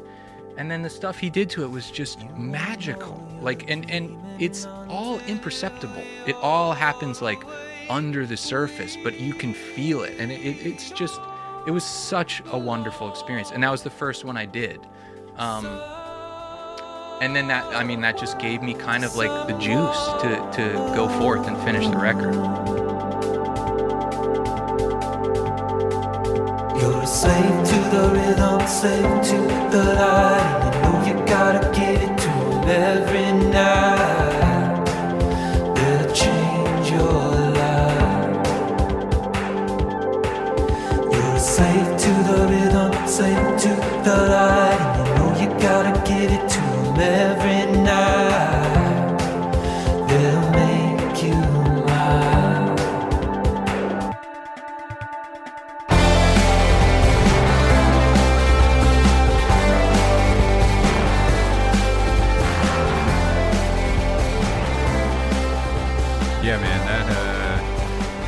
On that track and just the the heavy guitar driven stuff, like I was talking about earlier, that that kind of is that full circle stuff I was talking about. Is, Right. You know, maybe some of that Yeah. that heavier stuff coming back in, and Right? but still, yeah, still maintaining all the the cool synthy shit as well. That's right. And I cannot wait to play that song live. Like, can you imagine ripping into the guitar? Oh, I've been looking forward to that for years. Yeah, were all these songs written around the same time, or have some of the ideas been around for a while? so, well, that's a great question because some of them have been around for a while. Most of them were written, uh, I guess it was 2019, like that spring and summer. Um, I think right. I mean, my dates are all off because of that year we lost. Yeah. But that sounds about right. Um, but some of the like "Never Let You Down" has been around for I think since 2015 even. Like I tried to been trying to get that on a record since 2015 and that was one of the ones that Evelyn saved. And uh it wasn't that it wasn't a huge change, but it was like enormous in in the difference. You know, it's like you know, it's kind of like when you're just, you know, those, uh, have you ever seen a video of like limestone quarries where people are just like hitting the rocks over and over again? They have a seam, they're just trying to break a big chunk off of it. And you hit it, nothing changes, nothing changes, nothing changes. And it's like they know. And then you hit one, and then the whole seam goes right up this enormous rock and it breaks off. That was like that song. And suddenly I had, I had the chorus I'd always wanted but so that that one's been around for a long time and it was interesting to you know approach that from that perspective i really didn't change much. I really like from the arrangement i was really just like yeah i love this. I love this synth tone. I love i love this vocal delivery. That was the hardest part was trying to recapture the delivery that happened spontaneously when i was in my bedroom in san francisco you know just basically singing about a real problem I was having, you know, problem I was not having anymore. Yeah. you know? Uh, and uh, yeah, so it was it was interesting to try. To, it was very challenging to tap into that, but yeah, I'm still happy with the way the vocal came out.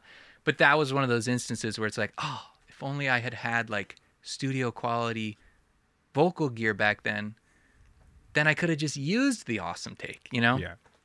Is that something that happens that's rough at times to when you uh, have that initial idea and trying to recreate it in the studio later just to, Oh, yeah. to tap into that raw emotion that was driving it before and the frustrations that Yeah. can go along with that? it can be it can be very hard but i think i think when it's easy is when you've made a good arrangement because then that arrangement inspires you to get back in that place especially because that's how i write a lot I, I generally make a lot of the music before i dip into the lyrics almost i almost always make the whole song before i figure out what it's about you know there'll be a, a word or two here that i've just like sung in sort of like a trance state um, and I'm like, oh, interesting. That came from beyond. Yeah. Uh, we'll latch onto that. But yeah, I mean, sometimes sometimes you don't even have to get yourself back there. It's just like a timbral quality to your voice, and you're like, oh, perfect. And then sometimes you're just like, I am just doing this wrong. Like it's like uh, what happens most with me is my first vocal take when I'm redoing a demo will be way too energetic like way too pumped up way too like too much emotion. You know like i'll be like oh yeah yeah. And i'll be like that was it. That was an amazing take. Can we move on? And then the engineer will be like i think let's get a couple more. You know they're always so good at at that you know like not not making you discouraged but but but getting the right take out of you. And um it's pretty interesting for me to witness that happening over and over where it's like you can tell i'm a little too geared up. I'm a little like too focused on recapturing and not focused enough on just like I think it's more about kind of like meditation where you just like let everything go and then let the song come out of you again. You know? And that that's probably the best chance you have of of recreating the emotion that you love. Yeah, Hollow is one of my favorite tracks on the record. And uh, Nice. there's some really cool moments with those big gated kind of Phil Collins drums on them that I Yes, just yes. in love with. Phil's my favorite. That's my guy. That's another one where I went for it. I was like, I'm not so sure you're allowed to do this anymore, but I love it. Are you into the moment? Are you thinking of going so soon? I knew that the second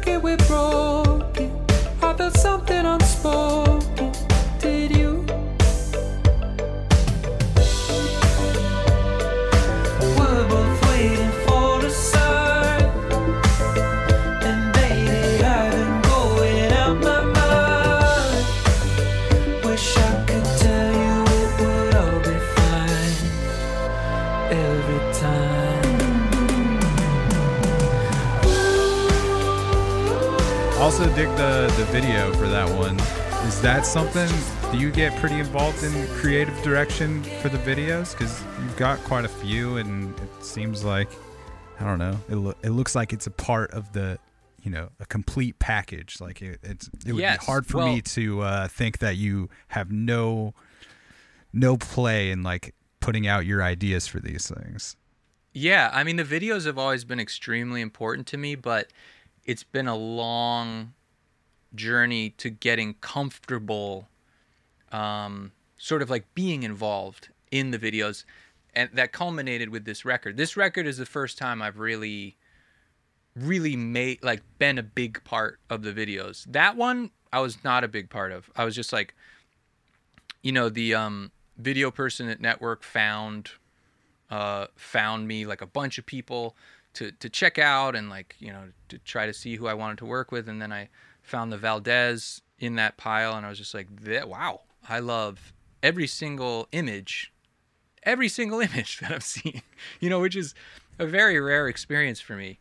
Um, because what's happened to me most in over time is someone will pitch me like this really awesome idea and it will be a great idea but it involves a budget that is just so much bigger than the one that I eventually give them so then rather than pairing the idea to the budget they just they just do their best you know and then it all invariably comes out not looking like I thought it would and I'm often like whoa sorry often very discouraged and like you know, because I'm like, oh man, it was so amazing in my head.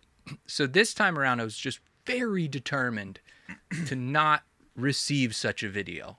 So, in talking about the concept with them, uh, I was just like very conscious of can we pull this off with what what we've got. Which and this was in full lockdown time, so you know we had to be outside, we had to be very far away from each other, and it had to be just them, you know, just the two of them with one camera, you know.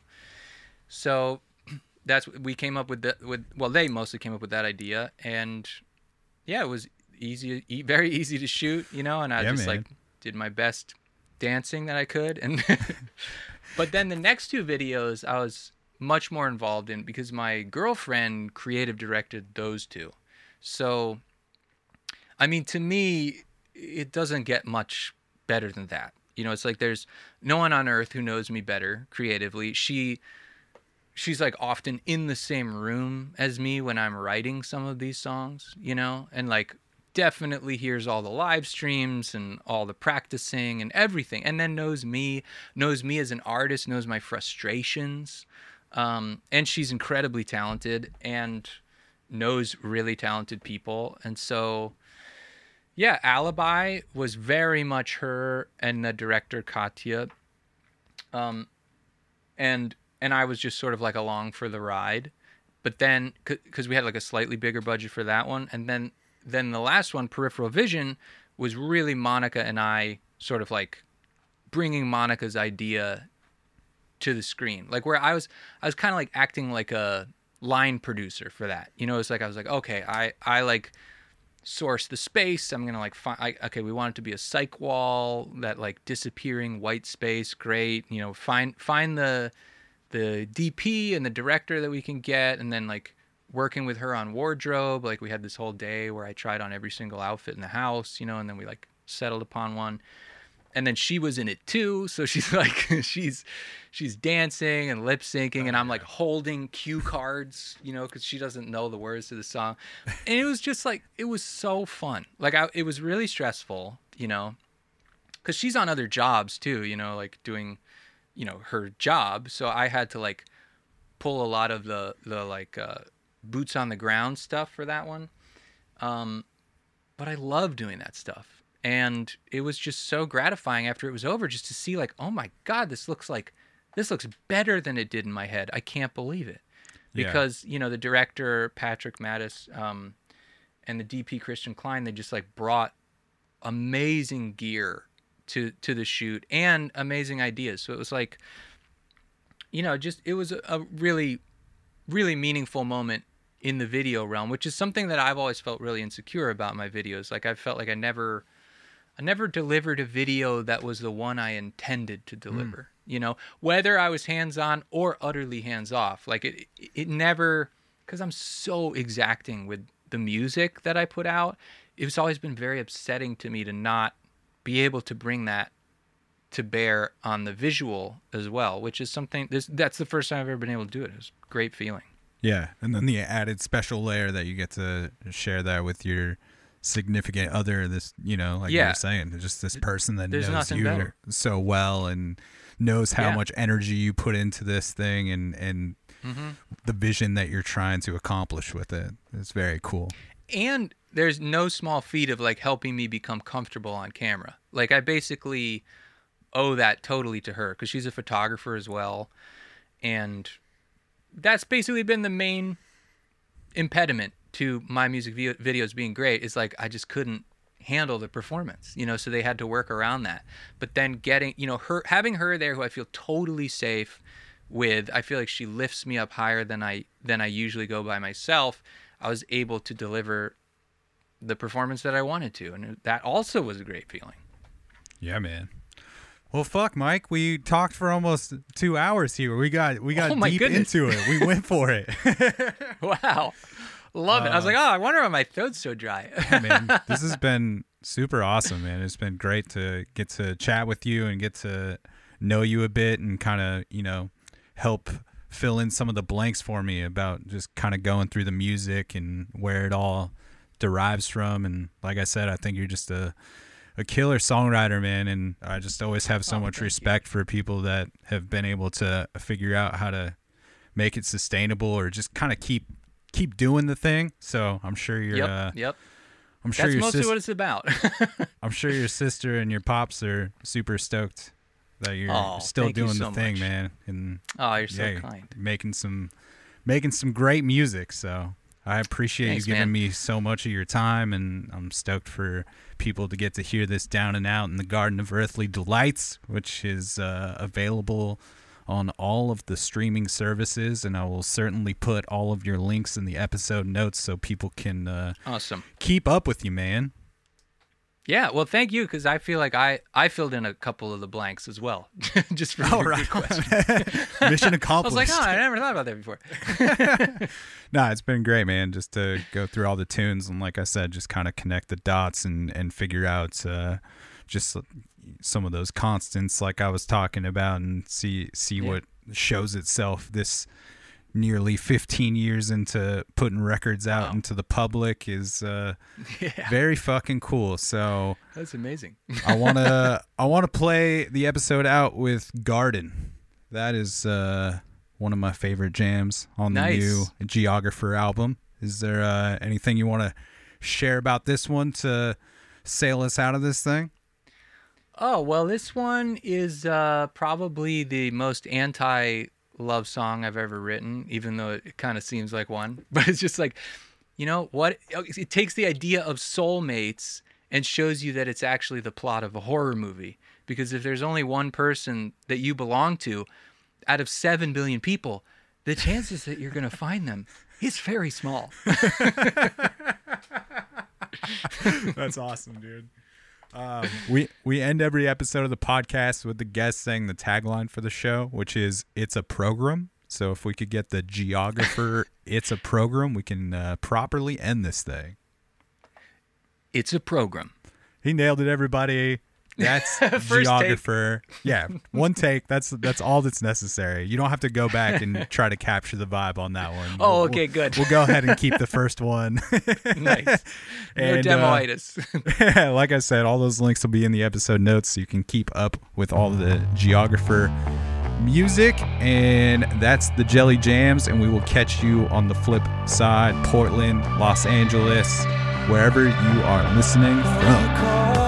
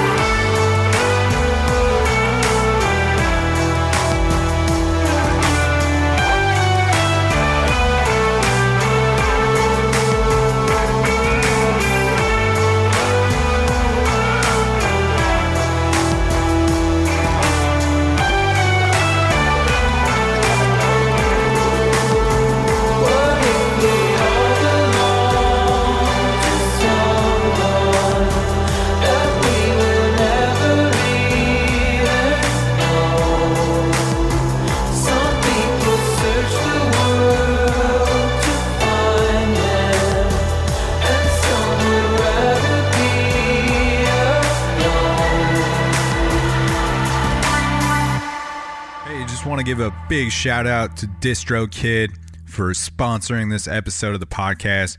Can't say thank you enough to DistroKid for their support of this thing. And make sure you go into the episode notes and find that DistroKid link to receive 30% off your first year of membership with DistroKid, making their already affordable prices even cheaper for you. So make sure you take advantage of that. And the link is also in uh, the link in my Instagram bio on the Linktree. So you can find it there as well. Big thanks to DistroKid. Stay up, stay tuned.